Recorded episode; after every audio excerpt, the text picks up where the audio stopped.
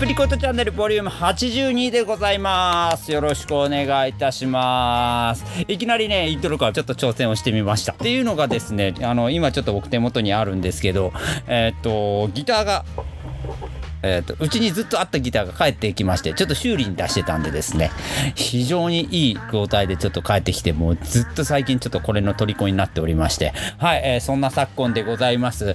はいえーっとですねそうですね、えー台風なんかがちょっと、え週末ひどかったんですが皆さんいかがお過ごしでしたでしょうか？もう家からね出れなかったですよね。僕らはねそうそうあの病花温災あのもう台風の中で行いました。皆さんねほんと大変な中来ていただいてそして、えー我々出演陣も、えーキャンセルするバンドはなく、えーみんなね、えー来ていただいてもちろんライブハウス CB さんもねオープンさせていただいてですね。無事開催することができました。ありがとうございました、えー非常に盛り上がったいいイベントでございました、えーこちらの特集はねまたまた後ほどちょっとしたいと思います。最近ちょっとね肌寒くなってきましたね、うん、著しく気温が落ちてきてますのでちょっと僕もね風邪気味にちょっとねなってきてるんですけどはい、えー皆さんちょっと体調の方を崩されないようにですね注意されてください。はい、はいえーということですねよろしくお願いいたします。ということで本日も元気にやってまいります。よろしくお願いいたします。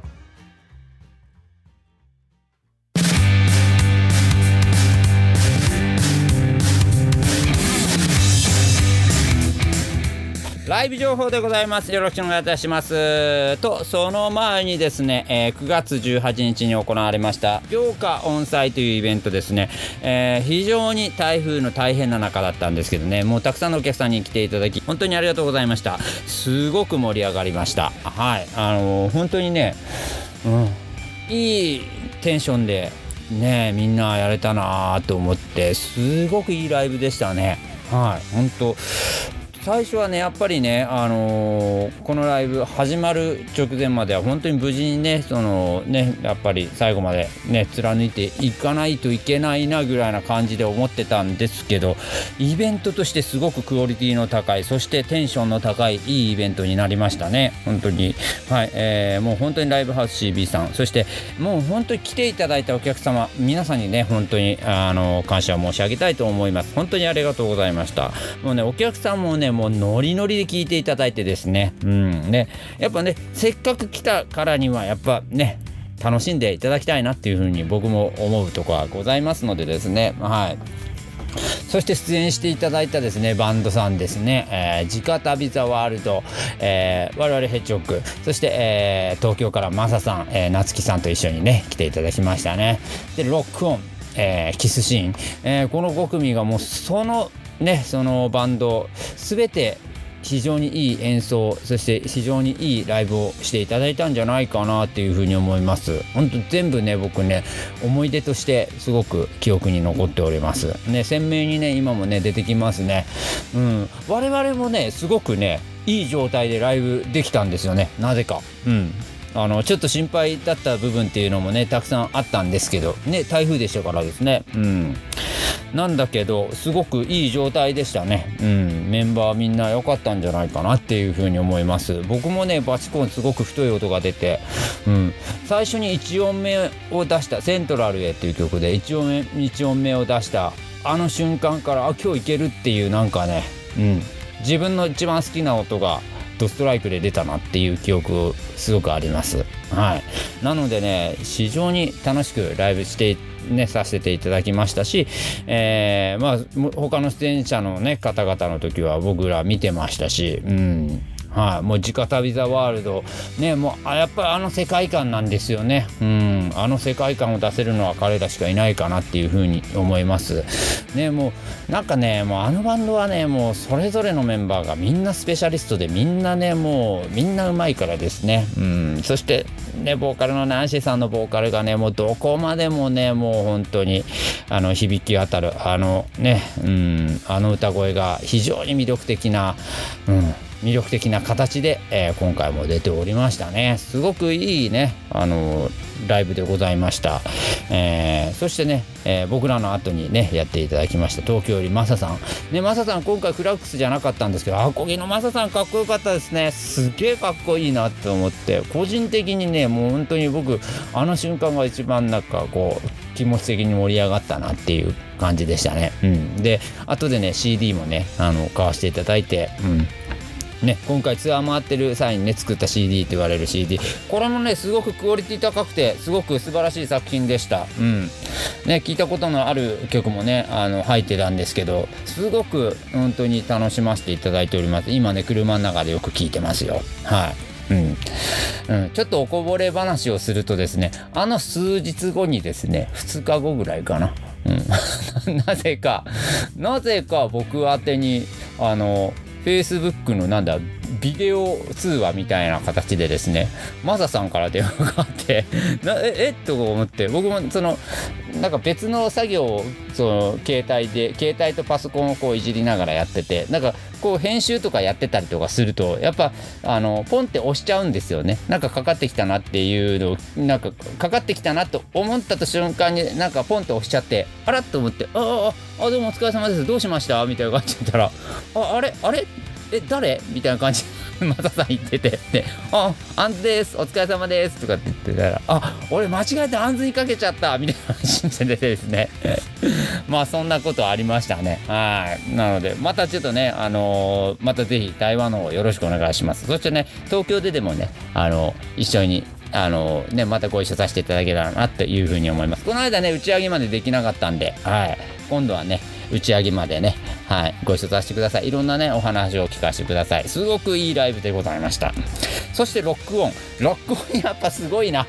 うん。あのライブはやっぱりもう、もう卑怯ですよね、ちょっともう。あの人たちにしかできないライブだなっていうふうに思いました。すごくね、もう、あの、爆笑の渦でございましたし、うん。ね、でもねバリッと決めるとこはバシッと決めてくる感じがね素晴らしいなっていうふうにね思っております。本当に素晴らしいライブでございました。そしてね最後きちっと締めてくれましたねキスシーンですね。いや素晴らしかった。うんなんか久しぶりにキスシーン聞けてよかったな本当に。うん。やっぱねあのあの一体感はまたあれはあれでキスシーンにしか出せない一体感だなっていうふうに思います。なんかね一つ一つのねこうなんだろう。ビートを、えービートをこう刻むっていうよりビートを置きに来るこの、えー、ショットスピードだったりはそういう分も全部みんなぴったりなんですよね。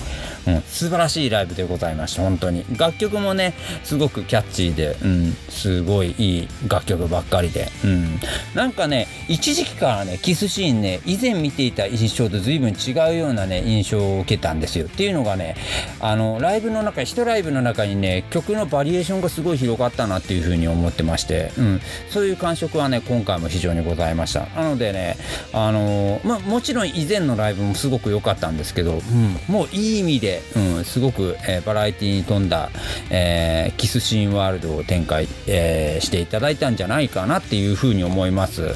すごく盛り上がるねライブでございました。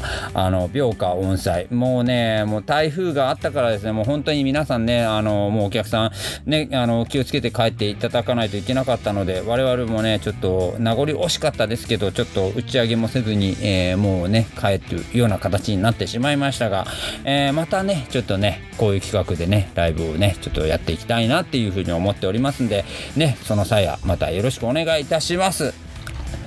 ということでライブの告知をいかせていただきます。えー、ヘッジちょっと続々と決まってるんですけどちょっとねあのー、一旦ちょっと、えー、告知ちょっとまた、えー、なんだえー、っと解禁になりましたらこちらでもね、えー、発表させていただきたいと思います。いやもうもう本当に何本も決まってるんですよ。なのでちょっと近々また、えー、来週には、えー、また、えー、こう公開できるかなっていうふうに思いますので告知させていただきます。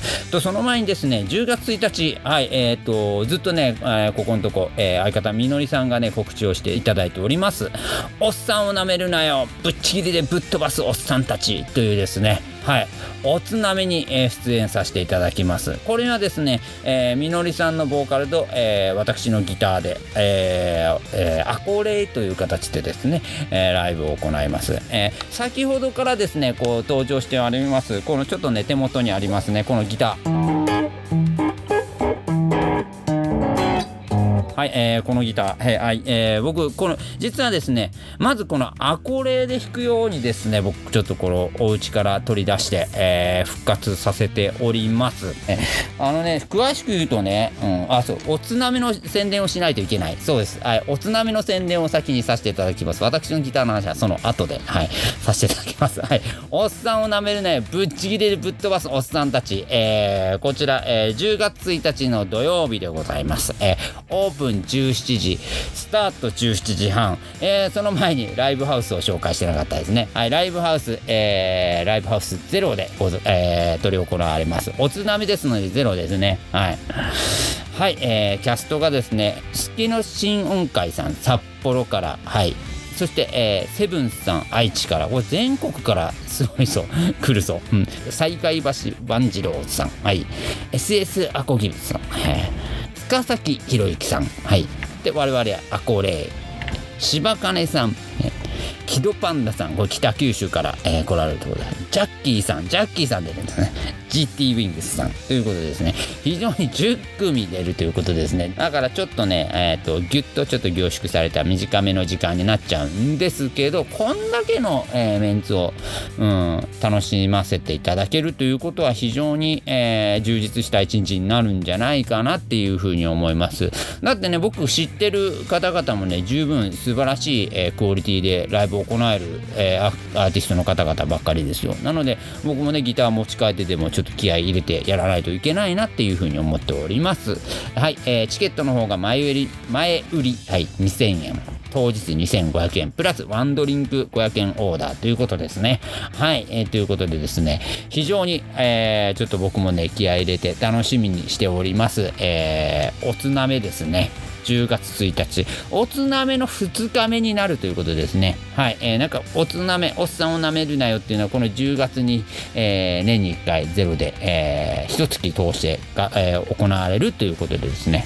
アコースティックの部類で、えー参加させていただきます。はい、こちら非常に気合い入れておりますので、ぜひぜひよろしくお願いいたします。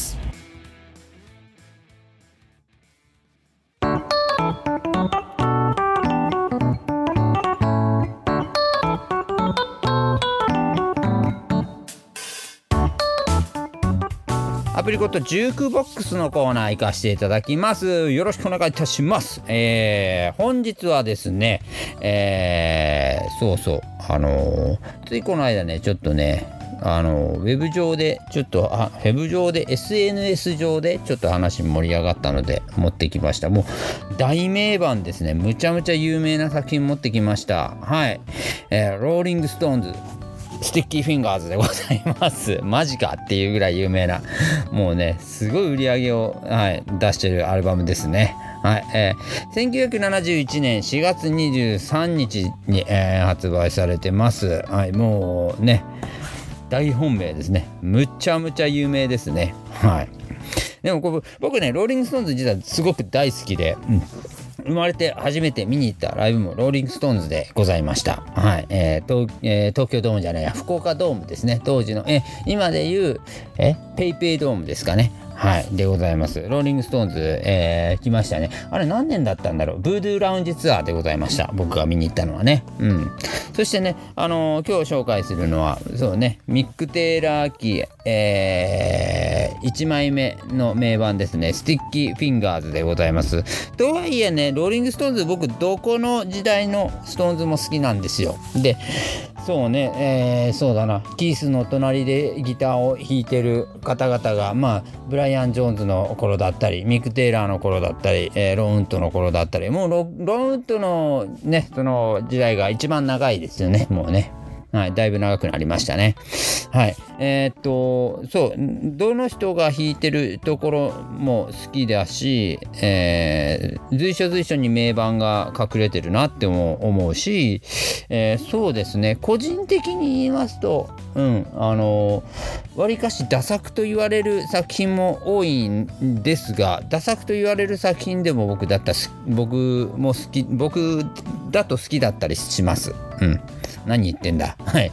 えー、あのだから個人的見解でいくとね、あのでこんなど本命のド名盤を紹介しなくてももうマニアックなやつをねその紹介してもよかったんですけどやっぱまずはねここからかなっていう気がするんですよねスティッキーフィンガーズただねあの意外とねこのスティッキーフィンガーズに、えー、収録されてます楽曲というのは意外や意外えー、っとね何て言うんだろうこうまあブラウンシュガーなんかはねずっとねやっぱり語り継がれていまだにライブでもやってはいるんですが他の楽曲に関してはねえー、っと今があのライブでプレイする楽曲だったりとかあとそうねあのベスト版に入ってたりとかするような曲ってあんまりないんですよね意外と。うん、っていうのが多分ねミック・テイラーの色がすごく強いんですよ全体的に。うん、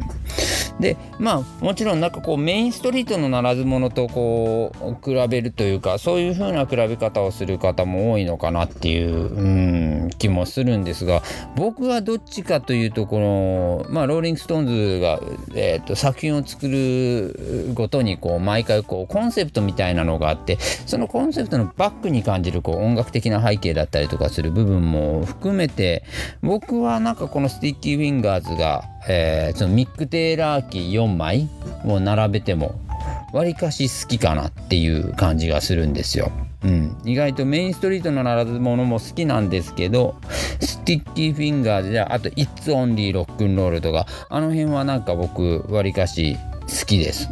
なんていうかな。こうスティッキーフィンガーズに関しては、うん、ちょっとこう何て言うんだろう。あのね南部の、え音楽が背景に感じるなっていうとこが、うん、強いかな。うん、あとやっぱハードロックの色が強いかな。これやっぱミック・テイラーの影響なのかなうんっていう気がします。うん。大好きなアルバムで。未だによく、ローリング・ストーンズは聴かなくなることがないんですよね。ずっとやっぱり聴いちゃうんですよね。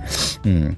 最初のね、もう、あのー、モッズ的な頃から、うん、含めブライアン・ジョーンズのねもうバリバリブルースの頃から、うん、そうねあの変革の時期ブライアン・ジョーンズがいろんな楽器を弾き始めたそのね、えー、ベガーズ・バンケットレッド・イット・ブリードあたりまで、うん、そしてミック・テイラー入ってきてスティッキー・フィンガーズ、えー、メインストリートのならず者、えー、ヤギの頭のスープ、うん、名盤ですね、えー、イッツ・オンリー・ロックンロール、うん、そして、えー、ブラック・アンド・ブルーになってロン・ウッドっていう形で。ロン・ウッドが入ってからもね、うん、たくさん名盤多いですもんね。サムガールズにしても名盤ですし、うん、そうそう。タトゥーユーもねなんか賛否両論ありますけどね。はい。もうほんとローリング・ストーンズに関しては歴史の長いバンドだからね。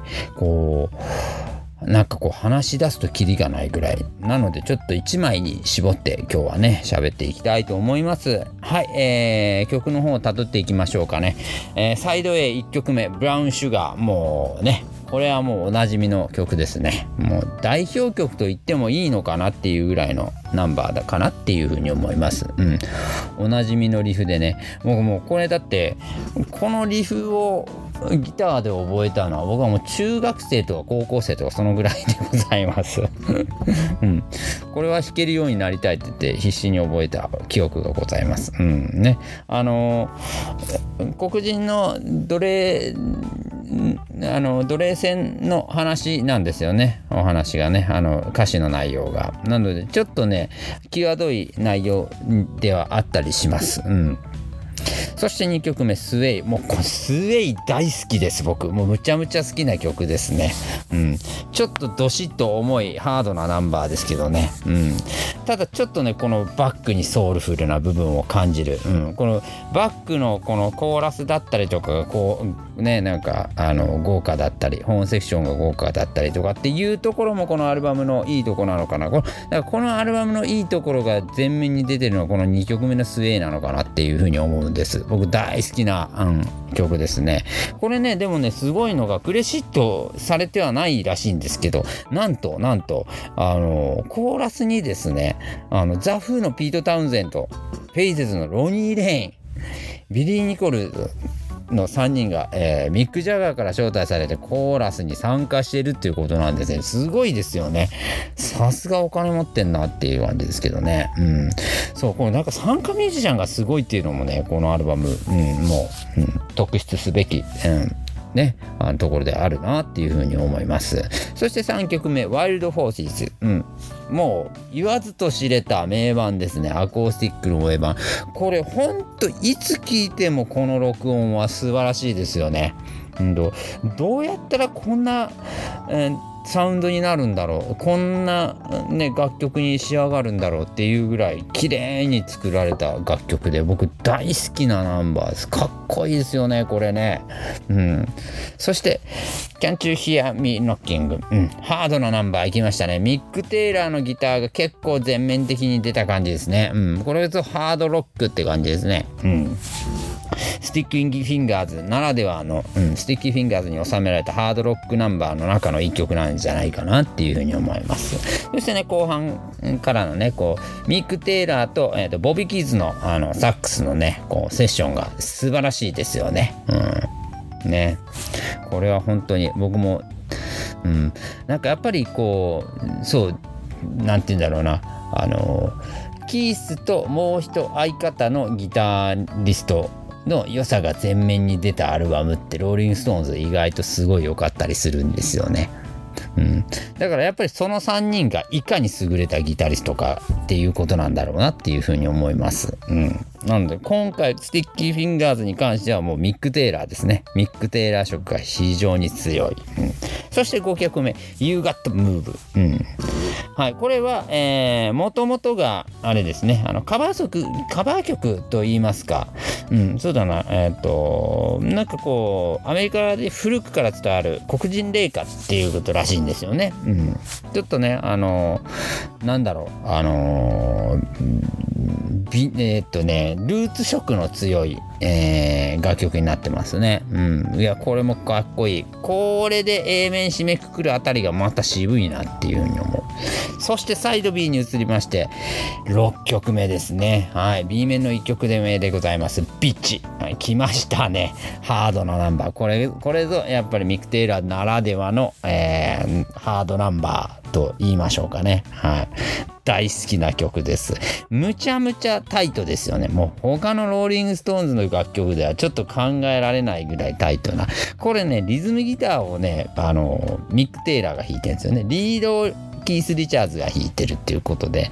なので、非常にタイトなんですよね。もうなんか、ね、すごいずしばしタイトなビートがね。うん、で意外とそうチャーリー・ワッツがこのタイトなビートを叩けるっていうことを証明してるナンバーでもあります。そしてミックミック・ジャガーがまたね やっぱあれだけねやっぱいつもねタイトに踊ってるような方々ですんで、うんうん、すごいリズム体もタイトでそしてそれに伴うこうリズムギターもすごくタイトで引き締まった、うん、ただそうだなローリング・ストーンズらしくはないよねって言えばらしくない楽曲ではある、うん、だから今後なんかそうライブで、うん、聞くこともあんまりないし、うん、ベスト盤にはねちょこちょこ入ってるんですよね。メイド・イン・ザ・シェイドとかもねメイド・イン・ザ・シェイドはあのミック・テイラー期の楽曲が集まった、うん、ベストですので、うん、そうえっ、とベスト版には何回かうん、お耳にかかれるかなって感じですけどライブでは聞かないですよねビッチ、うん、どうなんでしょうね。ライブ版でビッチやってる音源あったらちょっとぜひ聞かせていただきたい、うん、と思います。どうなんだろう。でもそうね。他のギターの方ではちょっと想像しにくい感じのあのハードロックナンバーですもんね。はい、いや僕大好きです。これは本当に好きな曲ですね。そして7曲目「I Got the Blues」かっこいいですよね。はい。ねアコースティックのブルースナンバー。これは活かしてますね。はい。そしてそして8曲目。名曲でございます。シスターモルフィン。これはね素晴らしいね。はい。うん、なんかねいろんな曰くがついてる楽曲らしいんですよ。僕これね最近になって知ったんですけどミック・ジャガーのプロデュースで、うん、マリアンヌ・フェイスフルのシングル曲として制作されたらしいんですけど、うん、歌詞が問題視され、うん、発禁処分となるということでこのアルバムに入ったっていうことですね、うん、これすごいのがライクーダー弾いてんすよね。ギター。もう豪華ですよね。もう、うん、だからこそちょっとこのなんだ南部らしさっていうかそういう部分が出てくるのかな。こう随所随所に出てくるのはそこなのかなって気がするんですよね、うん、そして、えー、9曲目「デッドフラーズ」このねもうこのマイナー調のこのねアコースティックサウンドが何とも言えないですよね。うん。もうこれもまたこの楽曲にしかない良さが詰まってるなっていうふうにうん思います。そして最後また名曲でね締めくくりますね「ムーンライトマイル」うんこれがね素晴らしい。うん。ね、壮大な、えー、アコースティックソングで終わっていきますけどなんとこの曲、うん、そうそういう楽曲が何曲かあるって話は聞いたことあるんですけどこの楽曲もそうらしいんですけどキース・リチャーズが演奏で参加してないということらしいですよね。そうスティッキー・フィンガーズってそうなんですよ。あのー、キース・リチャーズが参加してないっていう、えー、クレジットの曲が何曲かあるっていうことなんですよね。うん。でまあそのもちろんね作詞作曲はラ、え、ジャガーリチャーズっていうもうもうそこはねもう一貫としたものとしてあるらしいんですけど、うん、意外とねでもなんかミック・テイラーが作曲にすごく、えー、っと貢献したりとかしてるらしいんですよアルバム通して。うんなんだけども、ミック・テイラークレジットに入れてもらえないというですね、もう、ここはね、やっぱり大人のね、事情じゃございませんかっていうことなんですけど、はい。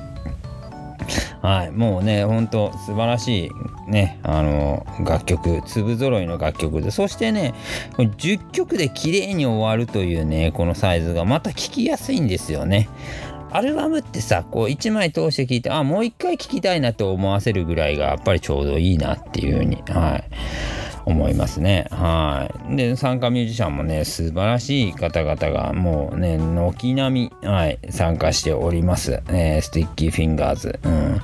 すごいよね、これはね。ほんとすごいなって思う。うん。ね、うん。まあもちろんイアン・スチュワートは、うん、ね、もうこっからずっとね、あの参加する形になるんですがね、鍵盤のイアンス・イアン・スチュワート。そしてニッキー・ホプキンスもね、あのスウェイとかではね、弾いてますもんね。はい。うん。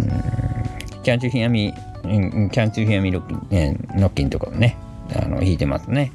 はい。えーそして、そうだな、うん、やっぱボビー・キーズのサックスですよね。うんもうその辺りはもう結構全面通してサックスが聴ける、うん、だからそういう意味ではねなんかこう音の厚さがすごく詰まったアルバムなのかなっていう気が、うん、します。うん、なんかなんかこうなんだろうこの音数が少ない系のそのアプローチではないうん、なんかこう空気感とかではないこう音の厚みっていうものが非常に生かした、うん、アルバムなのかなっていうふうに思います、うん、まだまだねでもね僕ね好きな作品、えー、他にローリング・ストーンズはもう死ぬほどあるので、うん、っていうかほとんど全部好きなので なんかどれと選びにくい部分もあるんですが今日はあえて持ってきました。スティッキーフィンガーズあそしてねこうすぐ話しておかなきゃいけないこともう一つありましたね。アートワークですね。はい。あのー、もう皆さんおなじみのアートワークでございますね。アンディ・ウォーホールのあの、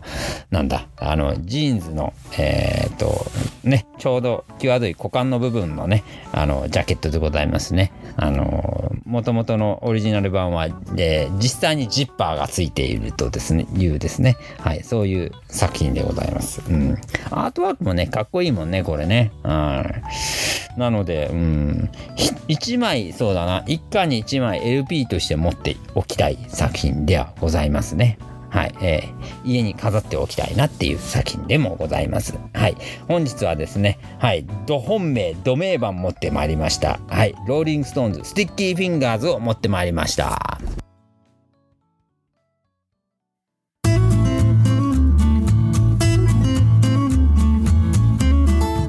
はい、えー、ちょっとタイムリーな話題をですね、はい、一つ行かせていただきます。矢沢永吉さん、9月18日、福岡公演決定も、帰宅困難者続出、台風時の自己責任参加めぐり、ファンが応酬ということでですね、そう、我々が、えー、9月18日にですね、えー、病花雲祭、えー、台風の中、決行しますよと言ったあの日にですね、なんと、あの、矢沢永吉さんが PayPay ドームで、うん、よりによって福岡に来られてたんですね。はい。えー、ライブを強行したっていうことです。うん。ね。やっぱやる人はやるなっていうところは、はい、うちも含めて、はい、えー、我々も含めてやる人はやるんだなっていうことを非常に感じた、えー、次第でございますが、えー、もう矢沢永さん73歳になるんですね。へえ、すごいな。はい、えー、九州上陸が予想、予想、予報されている中、えー、福岡ペイペイドームでライブの開催を決行した件ということで、台風がですよ、台風14号が、えー、九州上陸ということで、はい。矢沢サイドは、えー、公式サイトで参加希望者にご来場いただく方ご自身の判断で必ず安全を確保できる方、えー、帰路につける方のみご来場ください。決してご無理なさらずはい。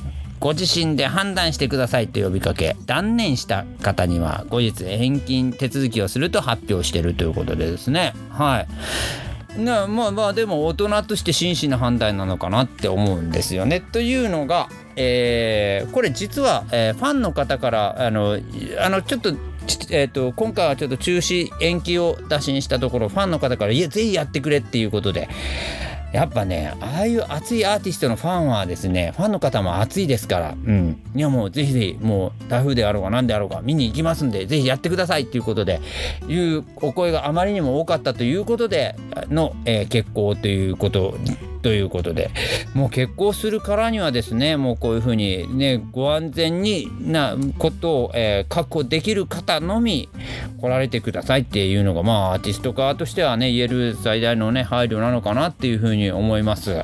はい、でもやっぱその結果やっぱりちょっとあの岐路につけずに非常に困った方々が、えーと、見受けられたということでですねちょっとそれで問題を呼んでるっていうことで。うん屋根あるところで寝られるだろうかとかっていうような感じの方々もいらっしゃったということでですね、はい、すごく大変だったという。まあそれはそうですよね。僕もねあの日ちょっと大変だったので18日ライブ終わりましてもう打ち上げねせずにねもう解散ということでですね。もうそれはみんな打ち上げしたかったですよ。ライブすごく盛り上がったんですから。うん。すごくみんないい演奏してさね最後までねちょっといやよかったね。いい一日だったねって語りたいねっていう感じだったんですけどね東京からマサさんも来ていただいて、うん、とりあえずはねマサさん、えー、夏木さん、えーと、遠方から来ていただいた方々をねちょっと僕、えー、博多駅近くのホテルの、ね、もう博多駅までちょっと僕はねあの車で来てましたのであの送り届けましてはい、えー、そしてまああみんなもうちょっと解散っていう形だったんですけどあれだって僕それから、えー、トスまで、えー、車で帰ったんですけど、うん、もう帰り着いたのが明け方とかでしたもんね。っていうぐらいちょっとやっぱり風が強くてちょっと危険だな運転ちょっとねハンドル取られるなっていうような状態でしたので途中途中やっぱりね様子見様子見、えー、風が雨風がちょっと止んだ隙にちょっとね進んではちょっと止まり進んでは止まりっていうことで途中途中コンビニの駐車場なんかでちょっとお邪魔したりもしてたんですけどもう何せコンビニが閉まってますので。うん。お店が一切開いてません。本当にゴーストタウンのような状態でした。はい。そんな状態の中ですね、僕もなんかやっと突に帰り着いたのが、えー、明け方4時、4時半とかそのくらいでしたかね。うん。やっぱね、メンバーも気使ってくれて、あの、あんず帰ったらちょっと連絡するようにねっていうふうには言ってくれたんですけど、うん、まあ結果ちょっと帰り,、ま、帰り着きましたって返したのがもう4時ぐらいになっちゃったんでもう 4, 4時ぐらいだったかな？うん。でしたのでまあでも4時ぐらいまたねその頃も一番ちょっと風の強い頃だったんでですね。うん。あのだから結構ねちょっと危ない帰宅になった方々もたくさんいるんじゃないかなっていうふうに思います。なので僕らもあのライブ決行いたしますっていうことを出しながらどうかご無理はせずにっていうことはね散々やっぱり言ってましたし、うん、もうねそこはねもう来ていただけないっていう方ももちろんそれはしょうがないなっていうふうに思いますしもうこんな状況ですからね、うん、なので、うん。一応まあライブハウスさんと、えー、出演バンドの皆さんとの協議の上で今回は、えーえー、結婚という形で、えー、ねライブをさせていただきました。すごくね。でもライブ自体は良かったし矢沢さんもすごくいいライブをされたんじゃないかなっていうふうに思います。うん。矢沢さんもっていうかもうなんかもう矢沢さんは当然ねもう素晴らしいライブをされてるはずですね。うん。なのであのー、ね僕個人としては今回すごく波紋を呼んでるこの矢沢永吉さんの、えー、9月18日の福岡公演の、えー、件に関してね今でもねニュースでバンバン流れてきますね。うん。流れてきますけどまあ僕らはやっぱりアマチュアバンドとしてもやっぱりライブを行った方ですのでね。うん。だからねあの森崎さんも言ってましたよね。あのステージ上からね。もうこんなね今今日ライブをやってるのでうちらが矢沢永吉しかいないよみたいなこと言ってたんですけどですね。いやでも本当にねその通りかなっていうふうに思います。あのもうこの日はねうん。だからライブを、えーと、中止にしました延期にしましたって言ってもね何も別になんか恥ずかしいこともおかしいこともないと思います。うん。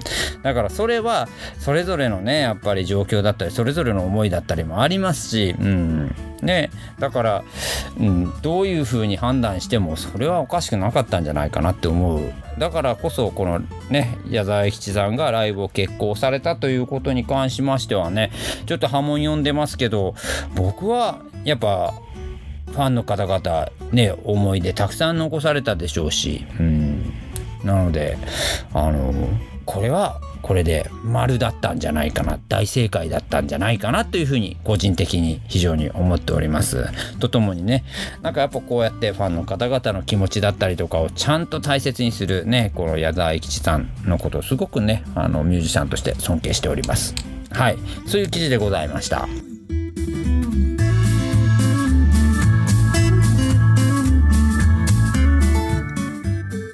はい、えー、甘いものの情報。甘いものコーナーをじゃあちょっと次行かせていただきます。えっ、ー、とね、ちょっと気になる記事がまたございました。えっ、ー、と、セブンイレブンで買えちゃいます甘いものをこれ買い占めようという虜になったっていうね、なんかこの、はい、えー、アイスのコーナーでございます。アイスがございますということでですね、はい、いくつか紹介させていただきます。はい、まず一つ目、はい、えー、富士屋あんバターの虜です。丸。はい、アイスモナカでございますね。はい、えー、富士屋のあんバターの虜です。はい、これはですね、はい、2020年2年、えー、9月13日発売以降と発売ということでですね、はい、えっとですね、袋に入ったモナカですね、えー、こしあん、えー、モナカに包まれたこしあんとバター味アイスということですね。これ非常に虜になるということでですね、1個あたりのエネルギー211キロカロリー、うん、まあ、アイスの中ではまあそんなもんかな。うん。多分ねでもちょっとねこれ見た感じ見た感じのボリュームにしてはちょっと高いのかなうんっていう気がします。カロリーはね。うん。あのちょっと、えー、小ぶりなんですよ。だからアイスだから、えー、じゃあモナカだからわりかしさらっとちょっとパクッとちょっといけちゃう、うん、うん、あっさりいけちゃう感じなんですけど211キロカロリーはありますよっていうことで、えー、ちょっと、えー、そうだな。あのー、ダイエット中の方には注意していただきたい一品でございますが、えー、ちゃんとバター感があるというこの、まあ、バターだからカロリー高くなるのかな、うん、でもこれねすごく美味しそうです。僕食べたい。あのモナモナカパリパリサクサク系ではなくあしっとりと柔らかい食感なんですね。ね。はい。中のこしは滑らかでアイスは口どけがとても良いという状態で。はい。バターのコクもしっかり感じるアイスにこしあんの風味とモナカの香ばしい風味が加わって二重丸っていうことでですね。これは僕も食べてみたい。非常に食べてみたアイスでございます。はい。はい。えー、っとですね。はい。そしてそして、えー、もう一つなんか美味しそうなの出てきましたよ。はい。はい。セブンで発見したアイスが癖になる味。甘じょっパイ、えー、ロッテもちもちあんバターバー、あんバタバー、はい、ロッテもちもちあんバターバー、はい、えー、181円でございます。はい。182円なのかな税込みで。はい。えー、これも22年9月13日以降発売ということです。これは棒アイスですね。僕ね、棒アイスの方がね、食べる機会多いんですよね、実はね。うん。この商品は、えー、北海道十勝産小豆、えー、製品中3%使用ということでですね、はい、使ったこしあんと、えー、もちもち食感のバターアイス、あん風味のチョコレートコーティングを組み合わせたバータイプのアイス、絶対美味しいやつですよね。間違いなくうまいと思います、これ。はい。で、えー、やはりちょっとね、気になるのが、えー、1本あたりのエネルギーが239キロカロリー、ちょっともうアイスにしちゃったと、ちょっと高いかなって感じでございます。はい。まあね、あのー、まあ、みのりさんのように、あのー、アイス食べるときはそんなもん気にしてちゃダメだっていうね、あの考えをお持ち主の方は、ぜひぜひ、ね、見ていただきたいと。はい。僕もね、あのー、気にしちゃうんですよ。どのくらい、のカロリー摂取になるかなってことを、まあ、アイス買うたびに毎回裏面をチェックして、えー、買うっていうですね、はい、ことなんですけど、はい、なんですけど、239キロカロリーだったらもう他のもんは僕何も買わないかな。もうアイスオンリーで、ちょっと、うん、ご飯もちょっと控えめにしようっていう感じでございます。はい。うん。小豆バターカラーの商品パッケージを開封する。これまた小豆色のアイスバーが登場します。はい。はい、えー、アイスの中にこしあんがたっぷり。あ、すごい。本当だ。すんげえたっぷり入ってます。うん、少しザラリとした舌触りのチョコレートコーチングがパリッとした食感。まあ、このパリッとした食感に弱いんですよね、僕ね。もうこれ絶対僕大好きな、うん、アイスでございます。うん、ちょっと今度ね、食べてみたいなっていうふうに思います。はい。あとですね、はい、こちら。これは僕もね、何度か食べたことあります。はい。シャトレーゼより濃いチョコバッキー、えー、濃厚クリーミーバニラ。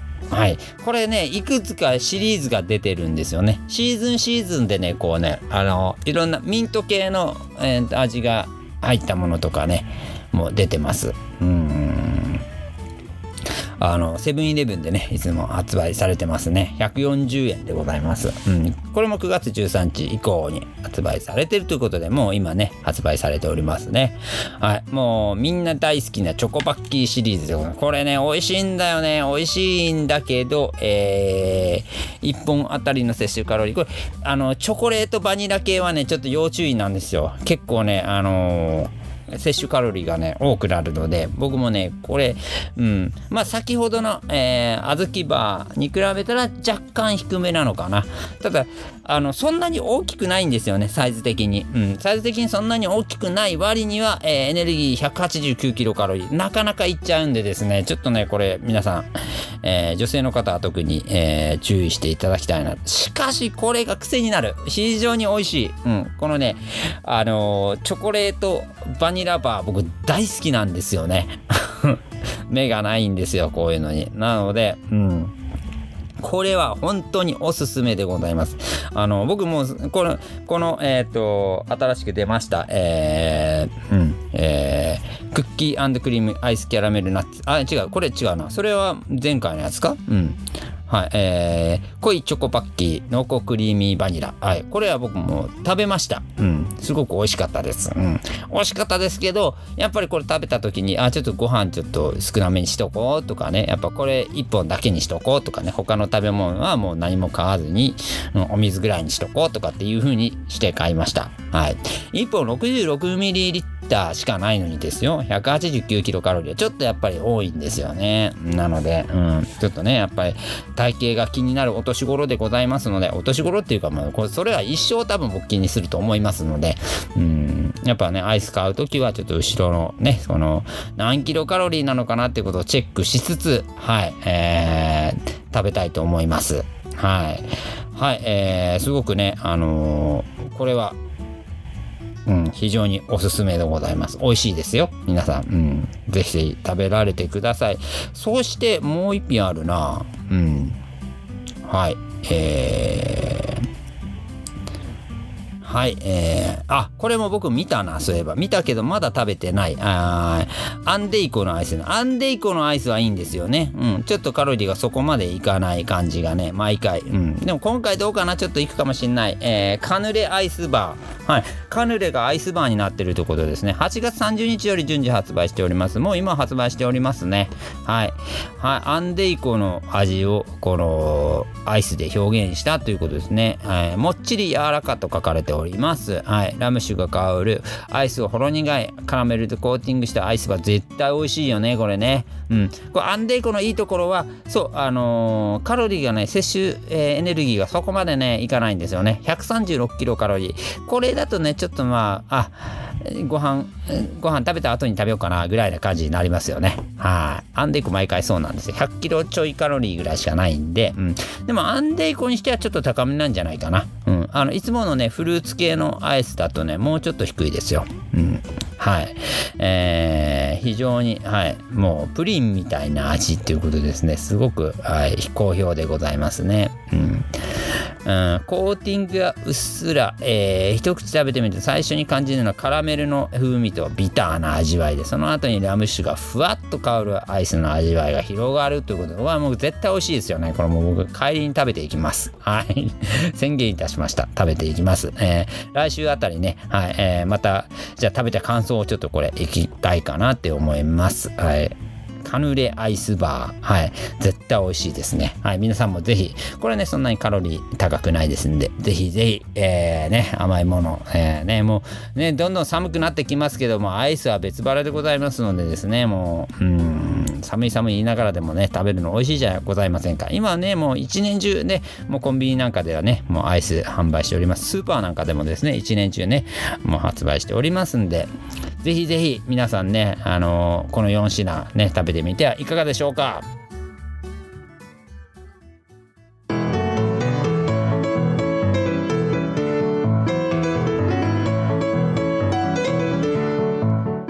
はい、私ギターを持って活動しておりますんで、ちょっと私めのギターの紹介なんかもね、ちょっとね、こうやってさせていただきましょうかね。ちょっと今回、えー、はい、えー、帰ってきました。はい。はい、えギターでございます。これね、えっ、とね、ヤマハの SA700。はい、えっ、と、多分知ってる方も多いんじゃないかなと思います。いいギターですよね、すごくね。あのもう昔の、えー、ヤマハのギターでございます。というのがですね、これ、えっ、ー、と、手に入ったと言ってしまってはいけないんですけど、まだちょっとね、あの、借り物の状態なのではい。うん、あのー、というのがですねこれ実はうちの兄が、えー、兄の先輩が、えーおりまして、うん、うちの兄もともとバンドを大学でやっておりましたのでその先輩がうちにちょっとね置いていったような形になっちゃってっていうのはもうもうそれが何年前だ？えー、もう軽く20年は越してますね。うんでうちの兄がこれを使ってえっ、ー、とね確かね今の PayPay ドームあのー、福岡ドーム当時福岡ドームっていう名前だったんじゃないかな。あのー、福岡ドームのなんかのイベントでの、えー、隅の方の特設ステージで、えー、これを使ってなんかねビートルズをねなんかねなんかやったんですよ。うん。そうそう。それで、えっ、ー、と、ボーカルギターで歌ったんじゃないかな。歌ってないのかなギターだけ弾いたのかなで、それがなんかね、その、バンドその大学の時のバンドとかじゃなくてうちの兄が会社に会社勤めを始めてからの、えーと、会社でのね、えー、同僚の方と一緒になんかこう、えー、あバンドやってたんだみたいな感じでやったちょっとそれでちょっとビートルズちょこっとやりましたみたいな感じのあれ何の曲やったんだっけな？多分ドライブインマカートとかじゃないんですよね。なんだっけな？でもないな多分な。ちょっと分かんないんですけど何の曲だったか僕もちょっと覚えてないんですけど、うん、なんか僕見に行ったもんだって。うん。当時だから20年前20年とは言わない。で僕高校生とかぐらいでしたんでもうだいぶ前でございますよね。うん。その頃にえっと福岡ドームに見に行って、うん、なんかねその特設のステージを臨時でえー、っとステージを立ててなんかやった。そう。だから福岡ドームのえー、っとあれですよ。ステージに上がったことある。はい。そうねこの間矢沢永吉矢沢永吉がライブをした。そのステージに上がったことあるギターでございますよ。はい。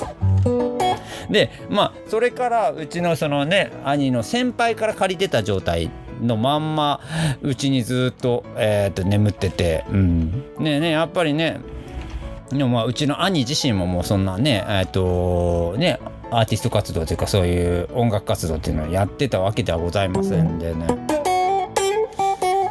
ね、うちに眠ってるのはちょっともったいないなということでたまに僕ねちょっと取り出してちょっと勝手に使わせてもらったりとかしてたんですけどやっぱりこうずっとねこうほったらかしにしてると状態もねどんどんどんどん良くない状態になってくるの。なので、えー、今回満を持してちょっと僕ちょっとこれもうせっかくだから使わせていただこうということで、うん、もちろんねちょっと持ち主が返してって言われたらもう,、うん、もう即返すしかないので、えーと、返せる状態にはちょっとやっぱりしておかないとなっていうのもありましてちょっとあのこのジャックがねちょっと中に落ち込んだりとかしてちょっと修理しなきゃいけない状態だったので一回修理してちょっと状態もえっ、と非常にいい状態にねしていただいて、うん、えー、ナットの、えー、打ち替えそしてフレットのすり合わせという状態まで、えー、やっていただいて非常にすごく弾きやすい。何でもいけるよっていう、うん、ロックからジャズまでいけるよっていう感じのギターでございます。ね本当に。もうすごくだからもうちょっとハマっちゃって。あのー、非常にあの修理から帰ってきてそのギターの工房さんに取りに行きましてそれからもはいあのすごくずっと気に入ってずっと弾いてますあの弾きやすいしすごく音いいんですよ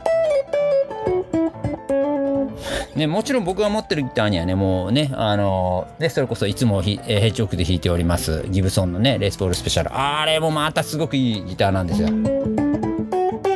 なのですごく気に入って弾いてるんですけど、うん、ちょっとこれが帰ってきてからしばらくこれはね、うん、弾いております。でまあこれもちろんね先ほど言いました通りえっ、とアコレで、えー、出演という形を皮切りに今後ねちょっといろんな側面で僕なんかソロとかでもね使えるなというふうに思っておりますし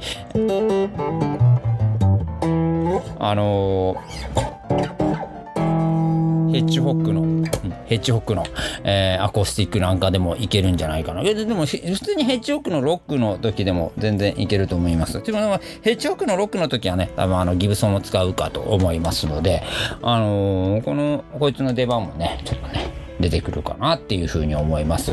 そうこうなんかねそうシリアルの見方とかちょっとね僕もよくわかんないんですけどお分かりの方ねちょっとね、うん、多分ね日本製のギターですのでメイドインジャパンヤマハですので、うん、日本製のギターなので非常にシリアルが見やすいと。001768多分68年ってことかってことはそんな前そんな前からある。これ70年代のギターですよね多分ね。70年から80年にかけてっていうふうに言われておりますので。うん。どうなんだろう。76年？こう見た方がいいのかな？うん。お分かりの方教えていただければなと思います。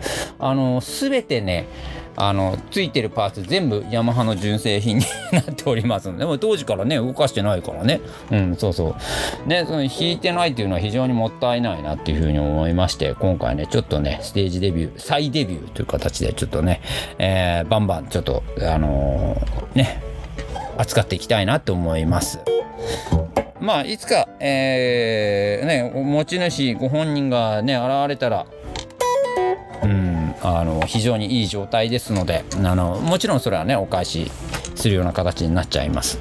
のでまあそれまではうん。まあその日が来たらちょっとまた似たような感じのこのセミアコのギター。ちょっとセミアコちょっとね思いのほかちょっと気に入っちゃったので、うん、あのね信じられないかもしれないけどもすっごい弾きやすいです。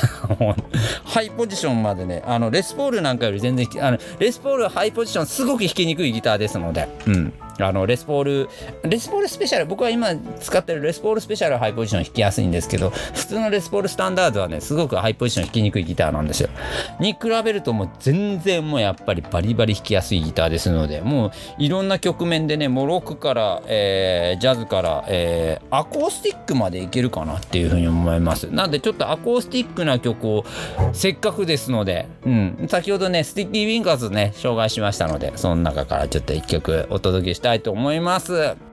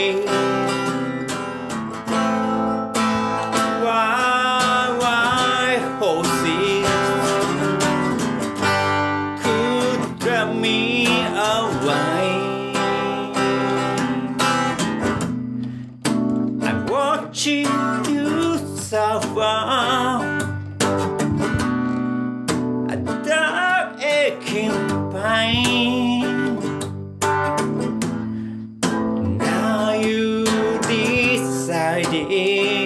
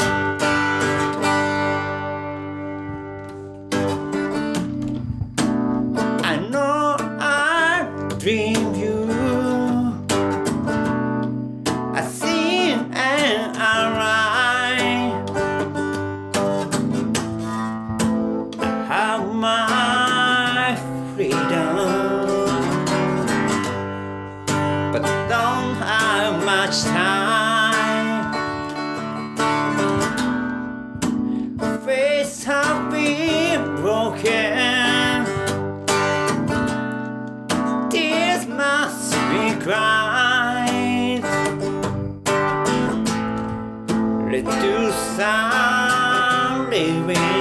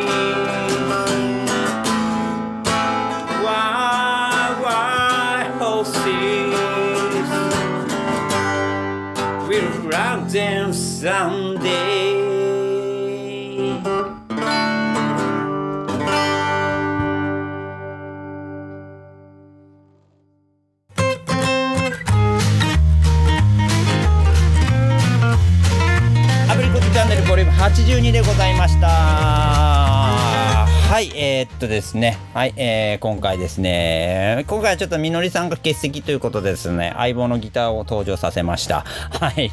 今後もねちょこちょこちょっとね自分の機材だったりとかそういうものをねなんかこうやって紹介していくというコーナーがあってもいいのかなというふうに非常に思っております。うん。ねもうこうやってねすぐにね音も出せちゃいますんでですね。もうねスタジオでね録音してるからですね。うん。なんで全然そういうこともできますんで。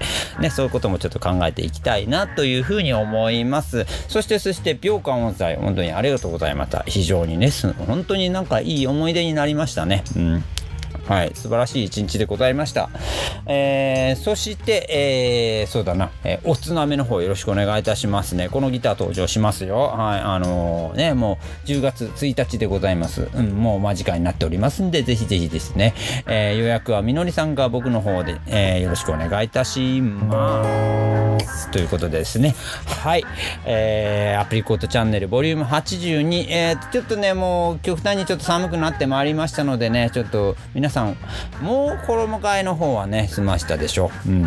ですね、僕もちょっとアウターなんかをね、ちょっと出していきたいなっていうふうに思っておりますんで、皆さんね、どうか、えーお風邪の方は召されぬよう、はい、ぜひぜひ、はい、あのーご健康に、はい、気を使って、はい、何言ってんだ、はい、健康の方に気を使っていただきたいと思います。ご自愛の方よろしくお願いいたします。ということで、はい、アプリコットチャンネルボリューム80にお相手しましたのは私、ヘッジホクアンズでございました。では皆皆さんごきげんよう。